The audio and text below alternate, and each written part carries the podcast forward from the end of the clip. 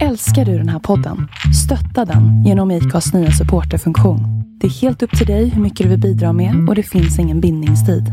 Klicka på länken i poddbeskrivningen för att visa din uppskattning och stötta podden. I'm Sandra, and I'm just the professional your small business was looking for. But you didn't hire me because you didn't use LinkedIn jobs. LinkedIn has professionals you can't find anywhere else, including those who aren't actively looking for a new job but might be open to the perfect role, like me. In a given month, over 70% of LinkedIn users don't visit other leading job sites. So if you're not looking on LinkedIn, you'll miss out on great candidates like Sandra. Start hiring professionals like a professional. Post your free job on linkedin.com/people today. Ready to pop the question? The jewelers at BlueNile.com have got sparkle down to a science with beautiful lab grown diamonds worthy of your most brilliant moments. Their lab grown diamonds are independently graded and guaranteed identical to natural diamonds, and they're ready to ship to your door. Go to BlueNile.com and use promo code LISTEN to get $50 off your purchase of $500 or more. That's code LISTEN at BlueNile.com for $50 off. BlueNile.com code LISTEN. Hey, it's Ryan Reynolds, and I'm here with Keith, co star of my upcoming film, If, only in theaters, May 17th. Do you want to tell people the big news? All right, I'll do it. Sign up now and you'll get unlimited for $15 a month and six months of Paramount Plus Essential Plan on us. Mintmobile.com slash switch. Upfront payment of $45 equivalent to $15 per month. Unlimited over 40 gigabytes per month. Face lower speeds. Videos at 480p. Active Mint customers by 531.24 get six months of Paramount Plus Essential Plan. Auto renews after six months. Offer ends May 31st, 2024. Separate Paramount Plus registration required. Terms and conditions apply if rated PG.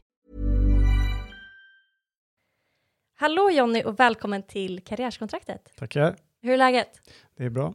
Det är härligt. bra. Mm. Hur känns det att vara här då? Det känns kul, eh, inspirerande. Mm. Alltid roligt. Jag sa det innan här, lite nya poddar, så fantastiskt nice eh, medium att få vara med i, så jag är glad här. För den som inte har koll på dig sedan innan, vem är du? Vem är jag? Jag är gammal eh, hockeyspelare, skulle jag säga, som eh, spelat hockey hela mitt liv. Eh, lång bakgrund, typ det enda jag gjort. Och eh, slutade för tre år sedan och nu börjat med eh, ja, entreprenörsverksamhet. Vet inte ens, jag, gillar- jag gillar inte det ordet riktigt. För mig är det mer ja, göra de sakerna som jag brinner för och tycker är intressant och kan skapa värde kanske för andra. Och hur kom det sig, hur började du spela hockey? Oj, det var egentligen min brorsa från början som inte tvingade in mig, men eh, jag, började, jag började väldigt tidigt, som de flesta tror jag gör som spelar hockey. Nu jag hockeyrink första gången när jag var två veckor gammal eller något sånt där. Jag åkte inte skridskor när jag var två var veckor gammal, men jag var där. Exakt, jag var där i varje fall. Så jag var där och eh, var med och sen var det alltid liksom, man var med runt rinkarna och sånt där och började åka. Eh, förr i tiden fanns det uterinkar och sånt där. Det finns ju inte så mycket längre. Nu är de flesta inbyggda, men det var så man började förut. Så att uh, började tid och ålder där vid ja, fem, sex, sex var jag nog när jag började spela organiserat i varje fall. Så ja, starten av eh, bakgrunden av hockeyn. Går det, jag förstår att det kanske är svårt, men går det att sammanfatta hockeyåren kort? Eh, nej, men jag, jag tror i grunden är det väl en, för mig har det väl varit någon typ av liksom livsutbildning eller vad man ska säga. Man blir väldigt, man pushar sig själv väldigt mycket, man blir pushad av omvärlden väldigt mycket och eh, det har ju varit intressant liksom att uppleva eh, från många olika delar. Från att vara relativt liksom okänd och inte ha så mycket förutsättningar till kanske precis tvärtom. Och sen den resan, hur man går igenom det som person och hur andra går igenom det runt omkring en är eh, väldigt intressant och utvecklande. Och sen finns det någonting mer som man kan göra med det då. Det är väl det som är nästa steg i utvecklingen. Och vad är då de, de främsta lärdomarna från de här åren? I, i grund och botten så att man, man, kan, man kan göra det man verkligen vill göra. Liksom. Jag tror att det är det som jag har fått med mig mest. Att trots att det är många gånger som att nej, det här kommer typ inte gå. Eh, och det upplever jag, redan, det upplever jag ju nu i, i, till vardags hela tiden. Liksom. Så är det ändå någonting som, som finns där, som är den där kittlande känslan av att det kanske går till slut ändå liksom. Och att, eh, och att det faktiskt går att göra det. Eh, är väl det som jag tror att jag har tagit med mig absolut mest. Och sen så finns, alltså inom idrott finns det många fina saker. Liksom. Det finns ju dels hur man lär sig att arbeta i grupp och hur man lär sig att tävla i grupp och ta hjälp och, och använda andra och också dela med sig av sig själv till andra för att liksom ta sig dit man vill. tror jag är jätte, jätte bra och viktiga saker att lära sig. Eh, så att eh, allting är möjligt att göra och eh, ta hjälp av andra för att göra det, tror jag är de två sakerna som jag tror är viktigast. Och under de här åren så hann du vinna eh, två Stanley Cup-finaler. Mm. Eh, ett, eh, får jag läsa till OS-silver och ett VM-brons. Mm. Dagen efter du vaknade upp, dagen efter du hade vunnit det här tillsammans med ditt lag, eh, Chicago Blackhawks, ett eh, Stanley Cup-vinsten. Vad, vad, gick, vad snurrade i tankarna då? Vad tänkte du dagen efter? Nej, men jag tror det, det, det 2013 när, när, man, när jag vann för, första gången så är det nog det är ganska svårt att förstå vad det är för någonting som har hänt tror jag initialt. Utan man är såklart väldigt glad, man är full också, för man, man oftast är det fest. Så att, eh, det, det, tar liksom, andra gången så var det, jag hade lite bättre liksom, utplanering på den veckan därefter. Det är ju liksom en festvecka och det är parader och det är alla möjliga saker efter, vilket är sjukt coolt. Men eh, det som, är, det som är väldigt bra som de gör i NHL, att man får också med sig trofén hem till Sverige en dag, eller där alla får, får ha bucklan en dag eh, i laget och de runt laget och sånt där. Och det är oftast eh, då när man får hem den på hemmaplan. Man har liksom kommit hem och varit hemma, det är någon gång i augusti, man har varit hemma liksom en och en halv månad, och sånt där. Och när den då kommer till Sverige och du förstår att det är liksom, ah, och du får dela det med vänner och familj och de som kanske inte kan vara med liksom där borta, är, eh, det, det, är då man egentligen förstår vad det är för någonting som har hänt. Och sen så, såklart så är det ju någonting man alltid har med sig. Det går ju liksom inte att bli av med som, jag ska inte säga fortkörningsböter, men, men, eh, men den är, det är ju någonting som alltid är där och folk gärna vill, eh, vill knyta an till och prata om. Och att, det förändrar en del saker helt klart. Så att, så mycket just dagen efter tror jag inte jag tänkte. Kanske lite men, för tidigt. Ja, ja, det var nog alldeles för tidigt. Ja. Men, men, så här i efterhand så självklart så är det ju uppskattningen av att man har fått vara med om någonting sånt är ju fantastiskt. Liksom. Så att, uh, mycket uh, men, uh, tacksamhet skulle jag säga är det nu i efterhand. Och det finns ju en annan liga som du har vunnit. Mm. Vet du vad jag tänker på då? Ja, det, det enda annan jag vunnit var i Thailand kanske eller? Nej, vad vann du då? då ja, var du spelade ju, ja! Ja, så där var ju också lite, och så där vann vi, ja, jag, vet inte om man kallar det mästerskap, men, eh, men det är ett Thailands mästerskap mer eller mindre. Hur var det att Inofficiellt. Nej, det var ju väldigt kul. Samma sak där också. Spelare från alla möjliga olika typer av ställen. Liksom. Det är folk som bor där och jobbar på stora företag och sånt där som är där och spelar eh, blandat med thaiarna. då. Så att, eh, det var också intressant och jäkligt kul. Där sporten är ju bindande liksom, mellan olika typer av människor, ganska uppenbart. Och framförallt där och där är ett ställe där det inte ska finnas hockey alls kanske egentligen, men det gör det. Så det var väldigt kul också. Annorlunda men också kul. Men annars vet jag inte vilken du menar det har vunnit.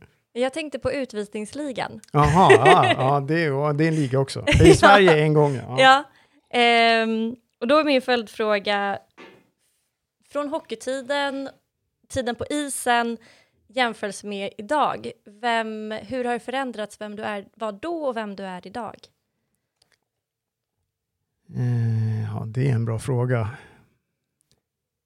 Nej, men jag, jag, tror väl att jag egentligen så är det inte konstigt egentligen. Att jag, jag tar en, en mix mellan, liksom, inte aggressivitet och driv, men, men, men någon typ av liksom, eh, passion och fire som är blandat med, med liksom, eftertänksamhet och kontinuerligt arbete. Liksom. Så det tror jag kanske lever kvar ganska mycket. Och sen så är det klart, det är man ju alltid man är kanske lite mer på FIRE-sidan när man är 20 år, vilket alla vet om, än när man är 40 som jag är nu. Då. Så att, eh, det har nog liksom skiftats över och förändrats ganska naturligt skulle jag säga.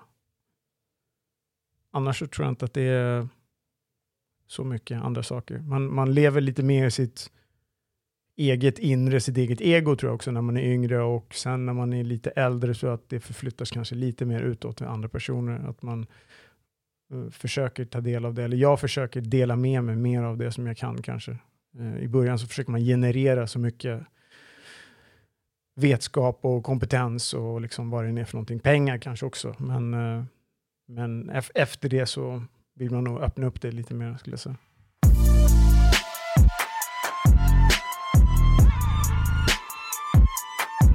under din karriär så började ju du eh, få mer och mer intresse för holistisk hälsa. Mm. Hur, eh, var startade det?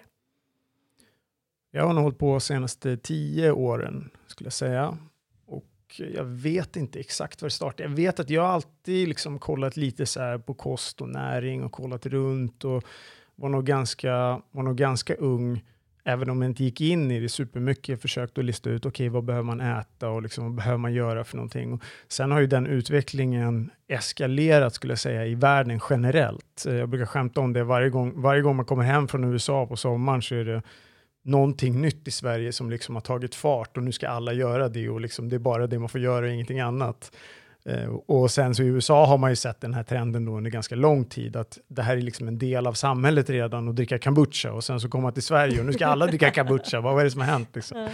Så den, den delen, jag vet inte exakt var det kommer från från början, men man blir väl lite äldre, jag skulle säga runt 30-årsstrecket där börjar jag väl förstå att jag behöver hitta liksom någon typ av edge eller fördel för mig, hur jag ska kunna liksom hålla mig kvar i ligan längre också personlighetsmässigt tror jag att det börjar saker hända liksom internt också, där jag kände att kanske vissa saker, delar av mitt liv också, som jag behöver kolla på lite mera. Den processen är ju fortfarande fortlöpande, den tar inte slut bara för att man fyller 40, utan det finns jättemycket kvar liksom att jobba på och utforska och, eh, och bli bättre på där. Finns det några Men, exempel som du kan dra? Eh, ja, hur privat ska man bli? Nej, ja, men det finns... Eh, det finns nog att jobba på. En sak som är ex extremt eh, påtaglig nu när man kommer in i det andra livet, eller det vanliga arbetslivet, är just den här work-life eh, eh, uh, balance-frågan och det är ju det vi egentligen, eller ni pratar om, eller du pratar om mycket här. Då.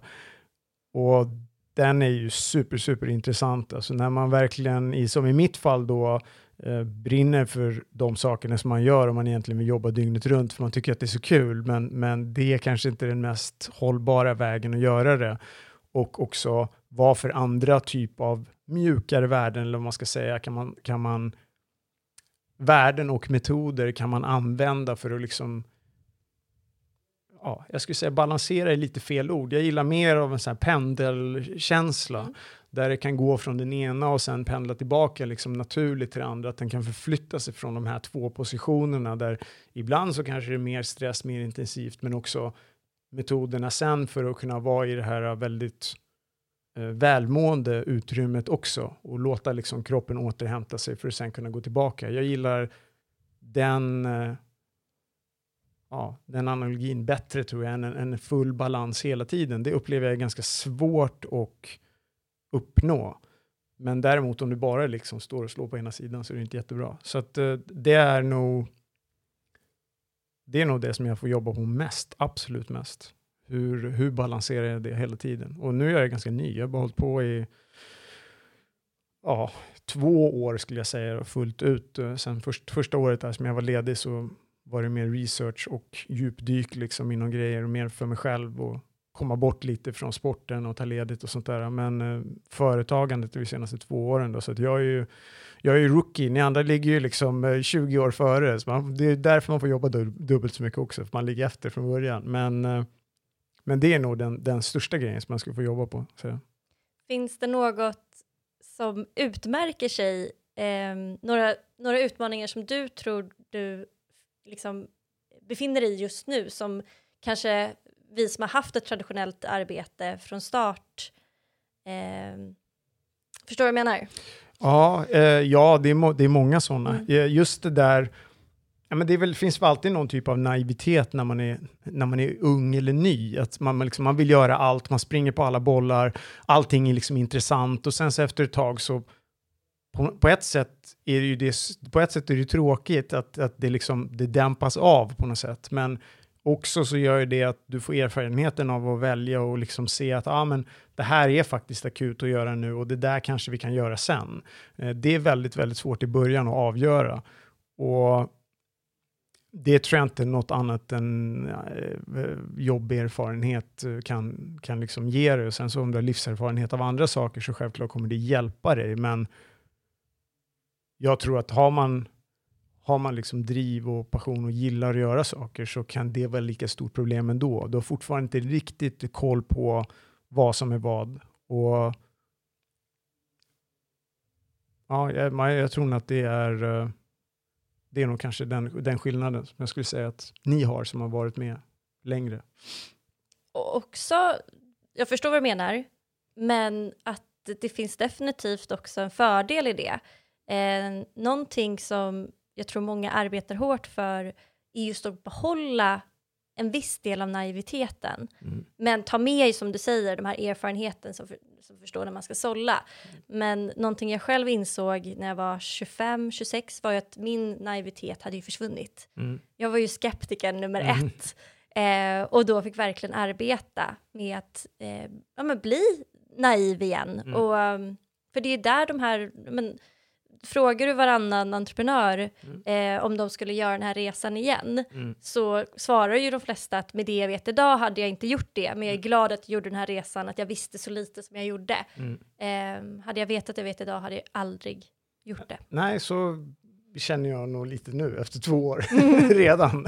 Nej, ja, eh, nej, men det är någonting speciellt, alltså alla sådana här typer av av resor. Och jag, varför jag förstår, det, det jag tror jag har ganska bra insikt av är att jag förstår just den här resan och vad på något sätt det innebär. Och många har nog en förutfattad mening också när det kommer till liksom att vara idrottsman eller man ser att du står där och din pokal och du har vunnit eller din medaljer eller vad det än är för någonting. Det är pengar, jag vet inte vad det kan vara, massa hus och saker som folk ser liksom. Men har man gjort en, en full entreprenörsresa så tror jag att man förstår mer vad det är. Det är sömnlösa nätter och det är eh, tider där du jobbar där ingen annan gör. Och det är ibland när man tror att det är som jag sa tidigare, så det kommer absolut inte gå. Liksom. Det kom, hur, hur ska det här gå till? Det kan inte fungera, det ser helt stängt ut. Och sen av någon anledning så är det någonting som löser sig och sen så lyckas du liksom komma vidare på något sätt. Och det förstår jag, för att jag det har upplevt det ja, på, på en väldigt, väldigt hög nivå. Liksom. Så den, den resan förstår jag. Så att den ödmjukheten till uppgiften har jag, men jag förstår heller inte, precis som du säger, tror jag inte specifikt jag förstår riktigt ändå. För det är ändå annan typ av komplexitet och spe, speciellt också är det annorlunda när man är lite äldre. Det är som att, som jag sa, man får jobba dubbelt så mycket för att man inte har kompetensen. Och det har jag inget problem med. Jag tycker att det är kul, liksom, så att det, det går. Men det blir ju... Eh, det är lätt att skylla på om man var ung och dum när man är 20 eller så här 15, jag vet inte. Men, men det är svårt att säga samma sak när man är 40. Eller man, man vill låtsas att man är mycket smartare än så. Men precis som du beskriver så är det många gånger som att nej, men jag är nog inte, när det kommer till det här så är jag inte smartare än någon som är 20 år just nu. Liksom. Eh, så att, eh, och det är kanske en del 20-åringar nu, de branscherna som finns, techbranscherna, de är ju långt före eh, bara genom det. Så där är man kanske 30 år efter istället, så det är ännu värre. Mm. Så ja, det är, det är svårt att uh, kanske lista ut allting som man behöver göra. Men, uh, och det är okej? Okay. Ja. ja, absolut. Det är så ja. det får vara. Det måste vara så. Man måste jag måste våga vara ung och dum eh, och bli betraktad som det och göra väldigt mycket misstag. Och sen hoppas jag bara att misstagen inte är alltför kostsamma och eh, jag inte tappar för mycket förtroende för folk, eh, personer runt omkring mig. Det är egentligen det enda, men jag är absolut, jag förstår att jag måste göra det, för det finns inget annat sätt att göra det på. Jag tror det låter hälsosamt. Mm. Tillbaka till eh, det holistiska intresset. Mm. Vad fick dig att eh, se affärsmöjligheterna i breathwork? Ja, det är en bra fråga. det, nej, men när jag började kolla på det så är det ju, först då är det ju användningsområdet är ju enormt. Alltså vem som helst kan mer eller mindre göra det här. Jag tycker att yogan har en viss restriktion av fysisk kapacitet.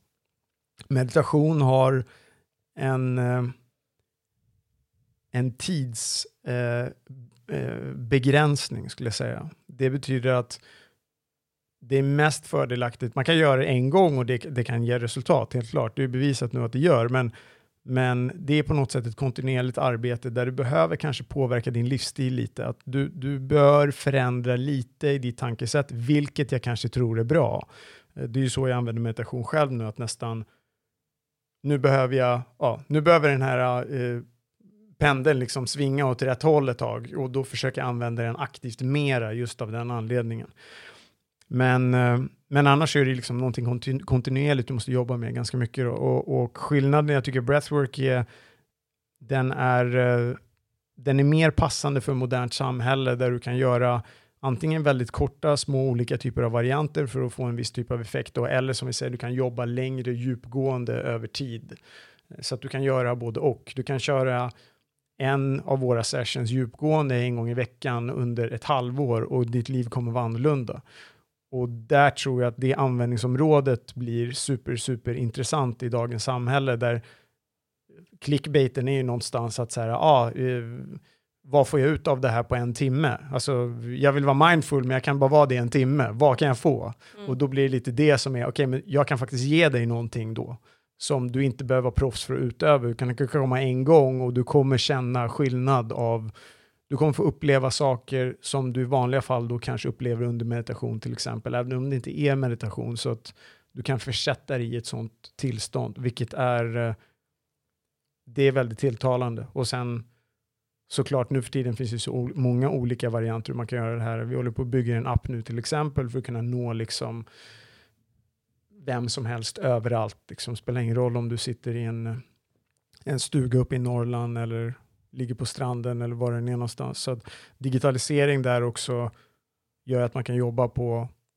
eh, på båda sätt. Liksom. Man kan vara väldigt fysiska på ett ställe och sen på ett annat. Och sen den jag tror största uppsidan, eller det som är mest intressant när vi kollar det businessmässigt, är ju eh, att jobba med företag.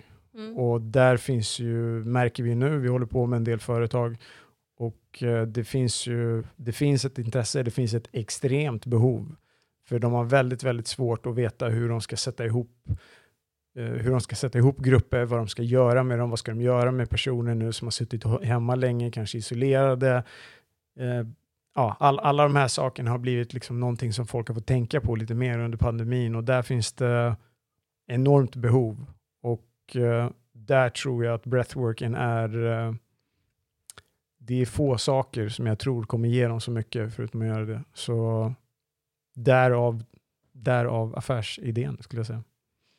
Jag tänker också nu när väldigt många går tillbaka till kontoren mm. eh, och eh, klockan tre på eftermiddagen så kommer ju eftermiddagsdippen var och mm. varannan dag och att då utöva breathwork eh, och öka effektiviteten på arbetet. Absolut, absolut. Så det är en del som jag jag skulle se det som en del som är performance, en del som är wellness. Wellness-delen är lite mera hur mår du egentligen? Eh, vilket i sin tur, som vi alla vet, påverkar performance. Den är ju lite mer abstrakt, den är svårare att mäta på ett sätt. Performance-delen, det som du beskriver nu, att så här, ja, vi kan köra den här session och sen så kan vi mäta direkt efter hur produktiv du är eller vad det nu kan vara för någonting.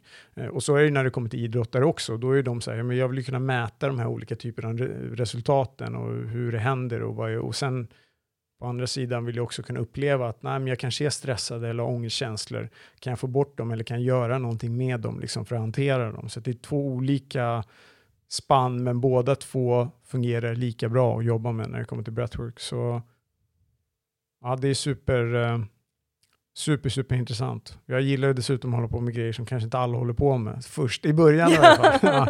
Så Åka det, till USA, hitta ja, trenderna. Det, exakt. Nej, men, ja. men lite så är det. Men jag, mm. som jag sagt, jag har ju varit i den här liksom holistic wellness, uh, biohacking-världen ett tag. Så man, man märker också vad det är för någonting som som händer och hur, vad det börjar röra på sig. Jag märker ju bara de utbildningar och det som jag går så, så så ser man ju också, man pratar med de lärarna nu, som har varit en, en, en av uh, mina masters är uh, en man som heter Dan Brulé som är eh, uh, ja, på i 40 år eller någonting, amerikansk kille som håller på med breathwork. Han säger att det är uh, exponell skillnad nu gentemot förut. Så att det är någonting, uh, det är någonting som händer i världen. Liksom. Så att det, är, det är kul. Så jag är inte, vi är inte de enda. Så, så unikt så unikt är inte breathworking i sig. Det som vi har gjort och vi försökt att sätta ihop är att det är väldigt spritt spektrum, massa olika saker.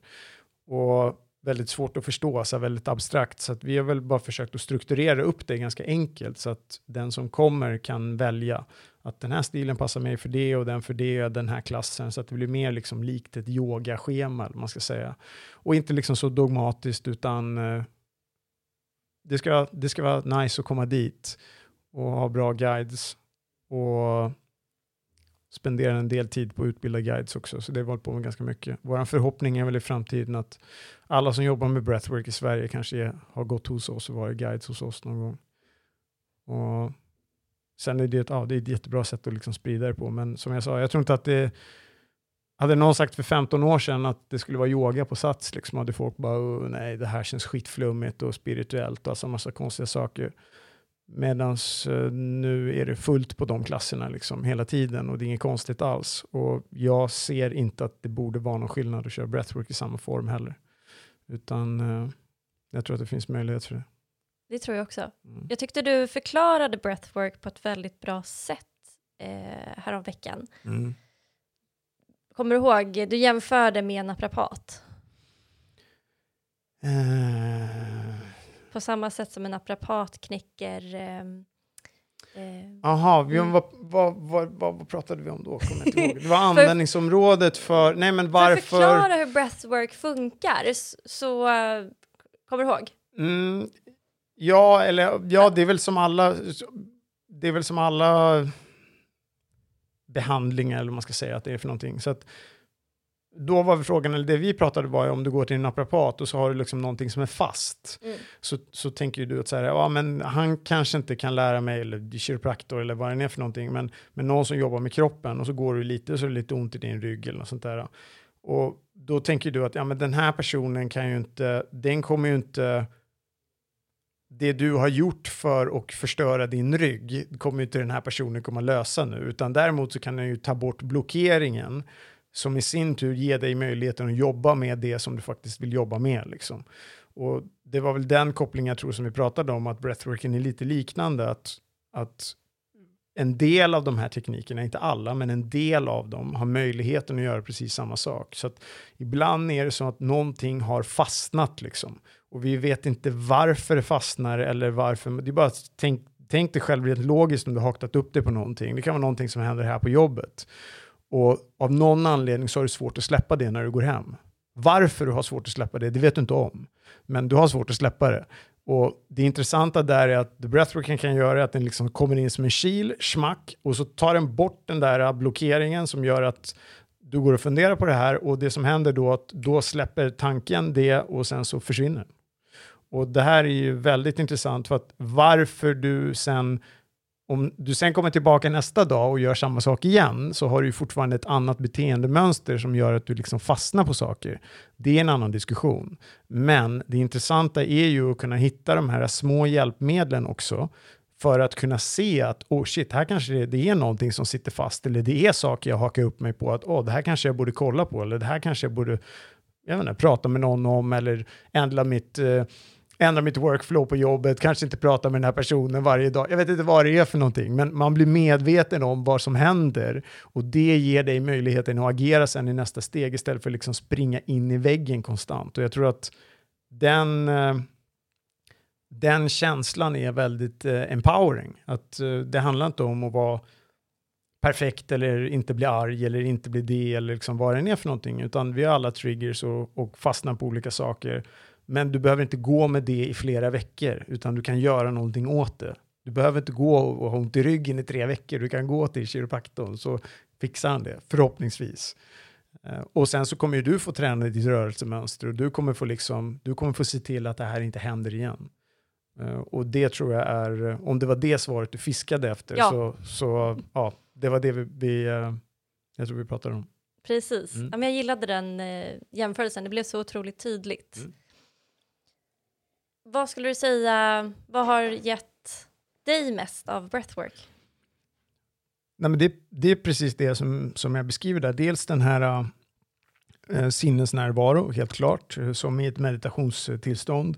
Det har också gett mig eh, fysiologiska andra typer av fördelar. Nu tränar jag ju liksom en del av det själv. Jag tränar inte speciellt mycket längre och jag tycker, och när jag jämför mig med andra, så är jag ändå i relativt bra form och jag kan nästan garantera att det är på grund av att jag kör så mycket pass eh, andningsövningar av olika typer av varianter. Jag pushar min kropp eh, kanske mer där än vad jag gör träningsmässigt nu för tiden och det är också för att jag vill forska lite. Men, eh, men så att där tycker jag att det finns liksom fysiologiska resultat, helt klart. Mentalt, då som jag sa, att just eh, jag har ju liksom reactions och triggers som alla andra. Jag är långt ifrån någon perfekt eh, guru. Eh, så även om jag då känner att jag kanske har mindre nu än vad jag haft förut så dyker de upp. Och, men att komma bort från det spacet och kanske hitta ett nytt sinnestillstånd genom att skifta. Andetaget har ju Eh, kapaciteten att skifta saker i nervsystemet och det är liksom påtagligt. Det är, inte, det är forskningsbaserat, det är inget påhitt, utan det är så det fungerar. Så då kan man göra det, använda det på ett sätt. Och sen också If you thought the only way to get a more defined jawline with natural looking results was through surgery, think again. Juvederm Volux XC is a non surgical injectable gel filler that improves moderate to severe loss of jawline definition and can help you achieve natural looking results with little downtime. Even better, this improved definition lasts up to one year with optimal treatment. No maintenance required. Improve jawline definition for a smooth, sculpted look with Juvederm Volux XC. For important safety information and to find a licensed specialist, visit juvederm.com. That's J U V E D E R M.com. Not for people with severe allergic reactions, allergies to lidocaine, or the proteins used in Juvederm. Common side effects include injection site redness, swelling, pain, tenderness, firmness, lumps, bumps, bruising, discoloration, or itching. There's a risk of unintentional injection into a blood vessel, which can cause vision abnormalities, blindness, stroke, temporary scabs, or scarring. Talk to a licensed specialist specialist to find out if it's right for you. When you're ready to pop the question, the last thing you want to do is second guess the ring. At Bluenile.com, you can design a one of a kind ring with the ease and convenience of shopping online. Choose your diamond and setting. When you find the one, you'll get it delivered right to your door. Go to Bluenile.com and use promo code LISTEN to get $50 off your purchase of $500 or more. That's code LISTEN at Bluenile.com for $50 off your purchase. Bluenile.com code LISTEN. Even when we're on a budget, we still deserve nice things. Quince is a place to scoop up stunning high end goods for 50 to 80% less than similar brands. They have buttery soft cashmere sweaters starting at $50, luxurious Italian leather bags, and so much more. Plus, Quince only works with factories that use safe, ethical, and responsible manufacturing. Get the high-end goods you'll love without the high price tag with Quince. Go to quince.com slash style for free shipping and 365-day returns. Millions of people have lost weight with personalized plans from Noom. Like Evan, who can't stand salads and still lost 50 pounds. Salads generally for most people are the easy button, right? For me, that wasn't an option. I never really was a salad guy. That's just not who I am. But Noom worked for me. Get your personalized plan today at noom.com. Real noom user compensated to provide their story. In four weeks, the typical noom user can expect to lose one to two pounds per week. Individual results may vary. Wow! Nice! Yeah! What you're hearing are the sounds of people everywhere putting on Bombas socks, underwear, and t shirts made from absurdly soft materials that feel like plush clouds. Yeah, that plush. And the best part, for every item you purchase, Bombas donates another to someone facing homelessness. Bombas, big comfort for everyone. Go to bombas.com slash ACAST and use code ACAST for 20% off your first purchase. That's bombas.com slash ACAST, code ACAST. Många, många gånger av, av sådana här, när man har lite oro, man är inte säker på så kommer saker fungera, shit, vad, vad tyckte den personen om det, vad gjorde de? Alla sådana här små saker som man liksom får för sig kanske hela tiden, de släpper väldigt mycket för mig också. Eh, väldigt, väldigt, väldigt mycket av det släpper liksom naturligt. Och det är inga sådana här uppenbarelseverksamheter, utan det är bara att du känner en annan typ av känsla i kroppen. Att du känner så nej men det känns tryggt och skönt, nu känns det bra, bara perfekt. Och sen behöver inte jag analysera någonting mer än det, varför det fungerar eller inte, utan det räcker oftast för mig. Men jag kanske är lite mer eh, wild and crazy än andra, det vet jag inte. Och eh, sen skulle jag säga den sista saken är kreativitetsfaktor. Väldigt, väldigt, väldigt, väldigt mycket saker dyker upp dels så sorterar sig tankar väldigt mycket i kreativt arbete för breathwork eller under sessions. Och eh, det blir, det, du får nästan som lite översiktsperspektiv liksom, där du, eh, där du ser du kan navigera saker och saker och ting faller på plats och många gånger efter så bara okej, okay, nu, vet jag, nu vet jag vad jag ska göra för någonting.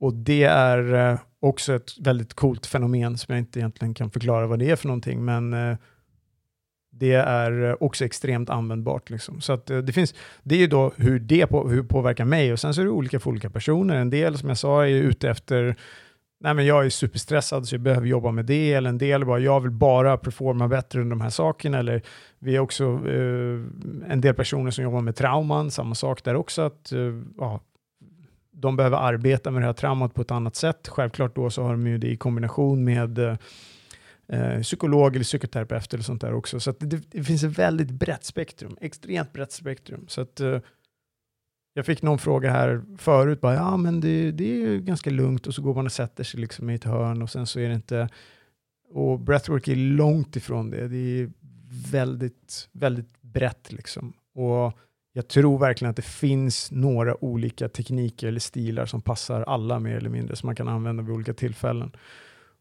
Och det svåra för oss är ju att bryta ner det här och göra det så konkret som möjligt. Göra det så absolut konkret som möjligt, men också med lite känsla och lite, lite kreativitet, lite nytänk. Liksom. Så att det är en eh, svår, svår, svår balansgång. Och sen jättesvårt också eftersom det är så upplevelsebaserat. Det är väldigt svårt för mig, även om någon som lyssnar på det här, sitter och förklara egentligen, utan man måste själv uppleva saker som händer i, eh, i sin kropp och med, med sig själv, annars blir det jättesvårt. Det är som att prata om ett trän jättetufft träningspass, liksom. om någon aldrig har kört det så vet de inte, det, det blir svårt att liksom jämföra, utan har du kört eh, har du sprungit Stockholm Marathon så har du, annars är det svårt att förstå vad det innebär. Liksom. Så ja, lite så, samma är det här. Men det finns också en uppsida i det. det är, finns en uppsida av nyfikenhet och uh, lära sig någonting nytt också. Så. Och för den som är nyfiken mm. så ligger ju Hale i garnisonen. Exakt, exakt. Garnisonen, uh, och vi öppnade där i maj då. Så vi har uh, tisdag, onsdag, torsdag, lördag och söndag. Vi har någon klass på fredag också kanske, men vi har två, tre klasser per dag, någonting sånt. Lite olika typer av varianter. Och är man nybörjare ska jag rekommendera att man börjar med introklasser bara för att göra det enkelt för sig själv och för, um, för alla andra, eller på att säga. Men, men, nej, men det är bäst att börja där helt enkelt och få liksom lite, lite intro, man får lite mer information och eh, för det kan vara liksom lite andra frågor och sånt runt omkring det. Och sen, så, sen efter det så kan man gå vidare och explora lite mer ifall man vill göra det. Jag tänkte gå på introklassen på lördag. Mm, nice. det, var, det ska bli intressant att höra efter. Mm. Jag ska terrorisera dig med meddelanden sen efter och se vad du säger för någonting. Ja, det får du gärna göra. Mm.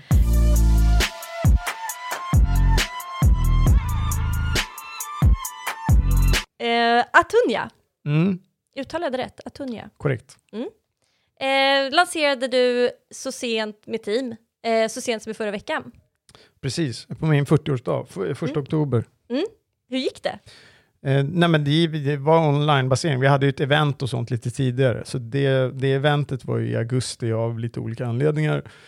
Eh, och det gick superbra. Alltså lanseringen nu var egentligen bara att vi öppnade hemsidan egentligen. Så vi har väl, det är så långt vi har kommit än så mm. länge. Så det är också väldigt, väldigt, väldigt nytt. Eh, ja, jag har faktiskt varit borta hela veckan, så jag har inte, eller från hela helgen och fram till nu, jag tog lite lite time off. Men eh, jag tror att det har varit bra respons på hemsidan. Det tror jag absolut. Det är inte, inte jättemycket där än. Den kommer ju växa mer och mer liksom, och byggas ut lite mer. och lite mer plagg och sånt kommer komma också. Så vi har ju ett, ett dropp nu med den första compression-delen och sen så kommer det en i november där det är mer ja, active wear, lite andra saker runt omkring och sen eh, i december kommer ett, ett dropp till också. Så att eh, det kommer vara, komma mer och mer. Så vi bygger upp långsamt. Och var, eh, hur föddes idén till Atunia? Om, om Hale är den nya liksom ut, u, outforskade marken om man ska säga liksom så, så är väl Atunia en del av en del av bak, det som har varit bakåt i tiden eh, för mig. Och väldigt, ja, jag ska inte säga väldigt själviskt projekt, men, men typ, det är någonting som jag har velat göra väldigt länge, som jag nu har fått möjligheten att kunna göra. Så att det var bara så här, jag vill verkligen göra det. Och Hale är väl lite mer för världen skulle jag säga. Eh, mer så. Sen är det ju sjukt utvecklande och allting det också för mig. Så att det, jag ska inte säga att det bara är för världen, det är för mig också. Men, men lite, mera, lite mer så utåt skulle jag säga. Och Atunia är väl... Eh, Eh, Atunia är nog mer det som jag velat göra under lång tid och det bygger också på lite mer gammal kompetens också. Att jag, jag har varit liksom i träningsbranschen i hela mitt liv, vill jag säga. Eh, och hållit på med rörelse och funktionalitet och ja, all typ av träning, liksom inte all typ man kan tänka sig, med väldigt brett spektrum. Och sen såklart vara elitatlet så har man ju någonstans en känsla för det och jag har väl alltid aldrig förstått varför inte power och performance kan ha en holistisk sida också. Jag har väldigt, väldigt svårt att förstå det och det har väl egentligen inte funnits. Nu kommer det mer och mer sånt på marknaden och det kommer väl vara kutym tror jag om eh, x antal år eh, med sustainability överallt. Men när jag började för fyra eller fem år sedan och började prata om det här eh, så fanns det ju typ ingenting. Och för kvinnor tycker jag att det finns ganska mycket roliga olika typer av märken, men för män är det ju ja, katastrof, eller har varit i varje fall. Det är, liksom, det är tre märken du kan välja på och de är jättestora jättar liksom, som inte gör så mycket hållbara grejer kanske. Och, och inte så trendkänsliga alltid. Det är lite det här gamingkänslan över vissa Ja, det är, nej men det är väl något övergripande. Det är ju inte butikvarumärken, liksom, utan de är jättestora och det är en helt annan typ av business. Men jag tror att många märken, ju, om man kollar eh, löpning har ju ganska många sådana nu till exempel som kommer ur liksom ingenting, eh, ingenting ska jag säga, men som kommer ur en traditionell löpningsvärld där det inte var så viktigt vad du hade på dig, medan nu om folk har på sig Satisfy så säger det liksom någonting helt annorlunda. Så det har blivit många sådana butik, skickliga, bra märken liksom som har vuxit fram, som är väldigt dukt, duktiga på content och kvalitet och, och eh, det, det är väldigt coolt. Det, det är roligt och jag tror att när det kommer till speciellt då hockey som sport så är det ju den mest eh, segregerade lagsporten kanske som finns till att börja med, men det är en, eh, generellt en väldigt instängd värld där det som sker inne i hockeyn är bara det som sker liksom, och sen utanför är en helt annan typ av värld och det upplever man ju nu när man är utanför den andra, i den andra världen. Så man är en liksom lite tå eller fot kvar och sen så är man liksom i den andra världen resterande tiden och och där märker man att det finns, eh, det finns en bro som behövs liksom byggas över där. Och om man kollar på de märkena som kommer från hockey så är det väl eh, det är väl Salming kanske som gjorde kalsonger och lite grejer förr i tiden, men, men det är väl ingen av de märkena egentligen, av de större märkena som finns inom sporten, som egentligen har tagit sig ut på en bredare marknad och används av andra personer än de som håller på med hockey. Och det tycker jag också är sjukt fascinerande. Eh, det är, det är väldigt få andra sporter som har sån stor användarmängd som inte har det. Jag ska inte säga att det är, jag tror inte att det är någon. Och eh, speciellt inte lagsporter. Så där, eh, där finns det liksom någonting, det finns ett glapp och det finns en, en eh, ja, som jag sa, en bro att bygga och försöka hitta liksom ett språk eller en tonalitet kanske som inte ligger för långt bort men ändå kan fånga grunden av hockeyspelande och som grunden av, för mig också, det är ju mitt ursprung till viss del, och ändå kan liksom kanske blir mer än det. Och det är väl det som är förhoppningen då. Så sustainability är en del, hård performance är en del, eh, det holistiska tänket för performance. Att du kan, du kan tävla och vinna, det är inget fel med det, men det finns också andra värden som är viktiga. Och ha den kombinationen då och sen försöka sprida det här, eh, ja, jag ska inte säga diversa budskapet att hockey är för alla och hockey kan spelas överallt, det spelar ingen roll. Jag tror att den, den mixen är uh, kul att jobba med och det är ja, det som jag tycker är intressant att, att driva. Liksom. Som du är inne på så har ju Atunya blivit mer än, än ett, eh, ett träningsvarumärke. Mm. Eh, ni har gjort flera andra initiativ. Mm. Kan du berätta lite om dem? Ja, vi har ju en, en, en del av vår första liksom, kampanjplåtning var ju i Kenya, i Nairobi. Och min pappa är kenyan. Eh, namnet Atunya för övrigt är från, eh, från eh, hans modersmål som heter Luo, betyder hämningslös. Så därifrån försökte vi plocka med oss en del av ursprunget och vi har ju mycket sådana features liksom med oss, men, men eh, de har ju också ett hockey-community där, vilket är fascinerande. Folk, det var roligt de bara, när de kollade på den här kampanjbilden, så bara, men fan, har ni åkt dit och satt upp allt det här själva? Det, det känns ju bara nej, men alltså de, de har hockey där. En av de få ställena i Afrika som har hockeyrink. Och nu när vi var där så var det så var ju hockeyrinken nedstängd. Det var ju corona. Så den var stängd, men däremot så kör de sin street hockey där på en parkering liksom i centrala stan, så de har fått, uh, fått uh, tillstånd att liksom vara på. Så de kör rollerhockey på en, ena sidan, eller rollerhockey på ena sidan, kör samt rollerblades uh, speedskating på andra. De är sjukt bra på att åka, de är hur snabba som helst. Så alla mm. kidsen åker där, så det är flera hundra personer i den där parken varje helg och kör de här matcherna liksom. Så att det grunden för allting fanns redan där. Och jag vet att de har fått lite sponsorships och sånt där förut, men nu försöker vi bygga upp ett program där vi kan förse dem då med saker över tid kontinuerligt. Vi kommer ha en eh, stor streethockey-turnering i juni i Sverige där eh, ja, vi kommer ha eh, olika typer av lag och företag och liksom sponsorer och allting sånt. Där ehm, där vi kommer spela den turneringen och sen en del av dem då, de pengarna kommer gå till, gå till upplägget i, i Nairobi och hur vi liksom ska förse det. Vi är inte exakt 100% klart exakt hur vi ska göra det.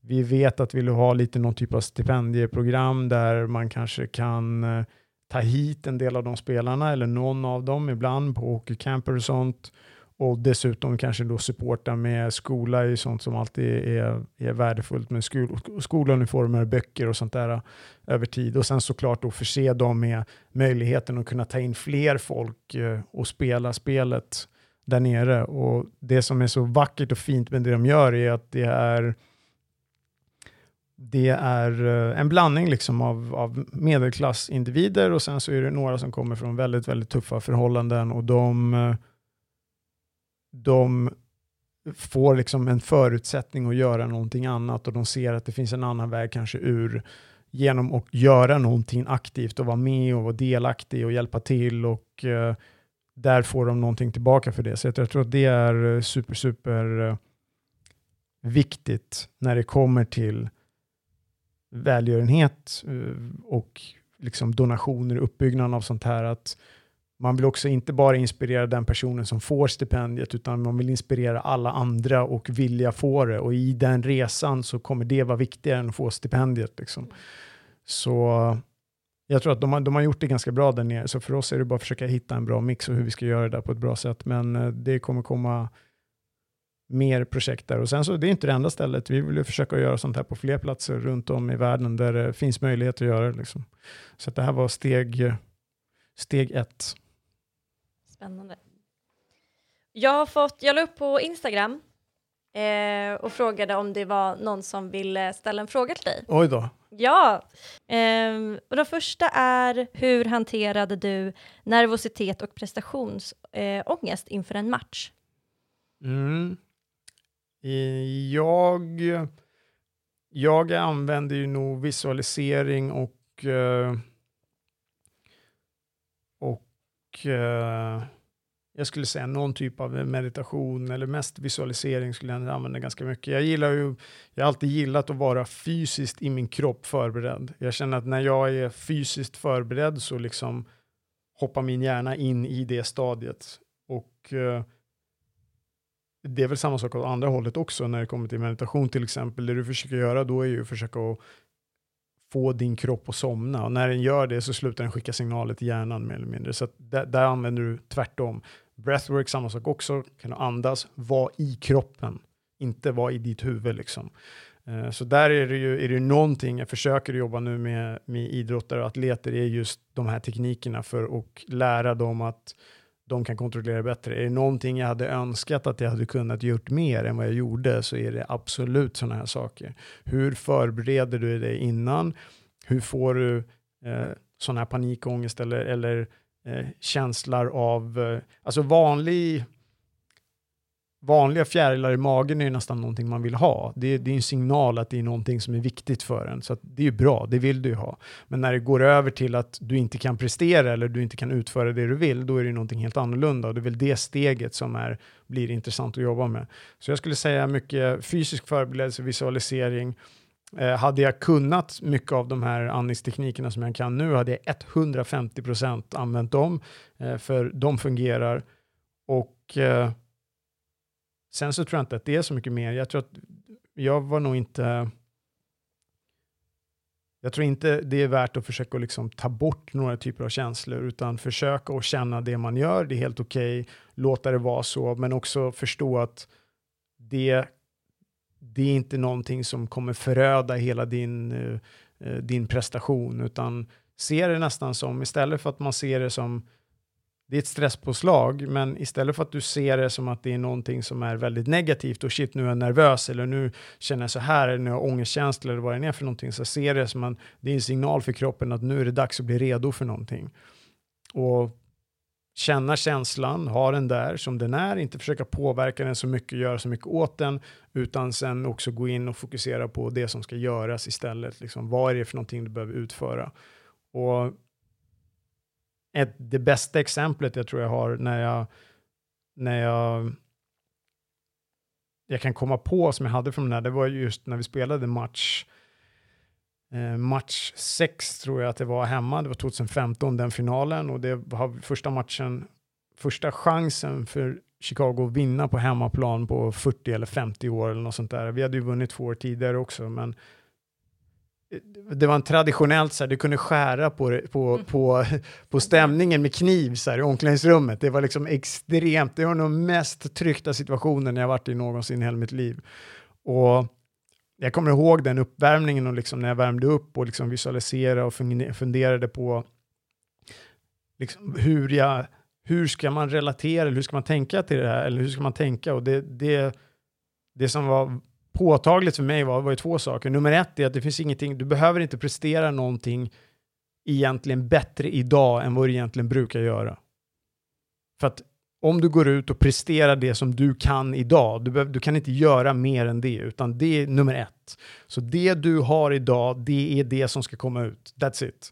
Och sen vad det är, det är ingen som vet, utan det, det är nummer ett. Nummer två skulle jag säga är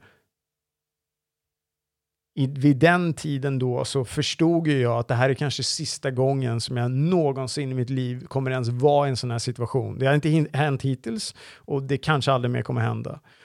Och någonstans i det hittade jag ändå en känsla av att jag känner mig extremt lyckligt lottad. Hur kan jag, den här lilla personen, eller vad man ska säga, få möjligheten att vara ens i närheten av en sån här situation? Och bara det i sig, känslan av det och värdet i att få ta del av det är egentligen större än den andra känslan som jag har att oh shit, det här kommer inte gå vägen och allting, allt, allting där negativa liksom som kan hända.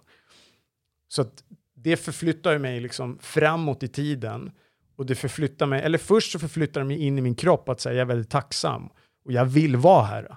Jag vill inte vara någon annanstans. För det kan ju vara så här, oh shit, jag måste fly liksom. Utan jag vill vara här. Till vilket, vilket pris i världen, vad som än händer i den här matchen, så vill jag gå igenom det här. Det här är precis det jag vill ha. Jag har tränat hela mitt liv för det här. Det är liksom, det är fantastiskt egentligen, men sen hjärnan vill ju säga någonting annat. Och sen i prestationen att det du har idag, du har förberett dig hela ditt liv på det här. Det du har idag, det är det du har idag. Och ge det, ingenting annat. Och jag tror att de två i kombination är väldigt, väldigt, väldigt powerful. Och sen så som, som alltid, ett, ett tips är väl att kanske börja träna på det här, äh, kanske inte när det är den största matchen, utan på alla matcher innan. Eh, och sen när man väl har gjort det och det börjar gå bra, och det kan ju vara om man ska hålla föreläsningar eller tal eller vad det är för någonting. Så om man börjar träna på det lite innan, sen när man kommer till den där stora dagen när det behövs, då sitter det i nervsystemet. Då vet kroppen redan vad man ska göra för någonting. Så det är nog mitt tips. Det är nog det enda riktiga tipset du kan få av mig idag, om jag ska vara helt ärlig. Där känner jag att, jag känner att nej, men det här är ett bra tips. Jag kände det hände någonting ja, där. ja, exakt. Jag tycker vi avslutar med de orden. Yes. Det var en bra, bra avrundning. Eh, det sista du ska få svara på Mm. dock är vilken låt förknippar du med Stanley Cup-vinsterna? Oj, vi spelade jättemycket eh, 2000, var det 13 eller 15, kommer jag inte ihåg. Men jag har båda två, har jag eh, eh, Aviciis... Eh, åh, är det Levels? Nej, den andra. nu står jag helt still bara för det. Uh, wake me up. Ah. Den har jag garanterat kopplat till, till dem. Då tycker jag att vi avslutar den här intervjun med den låten. Gärna det. Tusen tack för att du ville gästa Karriärskontraktet, Jonny. Tack för att jag fick komma hit. Ja, men jätte, jag, jag sa till dig innan att det här kommer ta en halvtimme. Mm, kanske, det var en timme. En Men det är, ett, det är ett gott tecken. Eh, ja, tack till dig som har lyssnat. Vi är tillbaka nästa vecka. Eh, följ oss på Instagram för att få reda på vem som gästar då. Och gillar du podden så får du hemskt gärna följa oss i podcastrappen på Spotify eller Acast och såklart betygsätta podden. Tack för idag! Tackar. Not afraid to close my eyes. Life's a game made for everyone, and love is the prize. So wake me up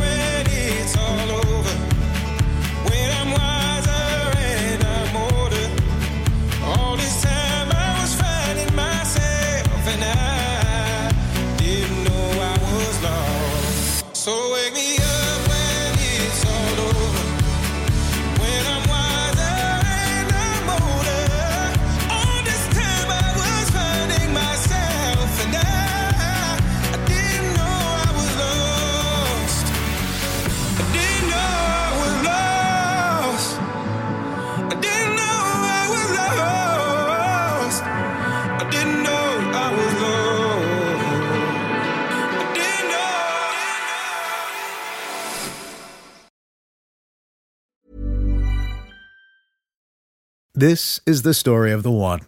As a maintenance engineer, he hears things differently. To the untrained ear, everything on his shop floor might sound fine, but he can hear gears grinding or a belt slipping. So he steps in to fix the problem at hand before it gets out of hand. And he knows Granger's got the right product he needs to get the job done, which is music to his ears. Call, click Granger.com, or just stop by. Granger, for the ones who get it done.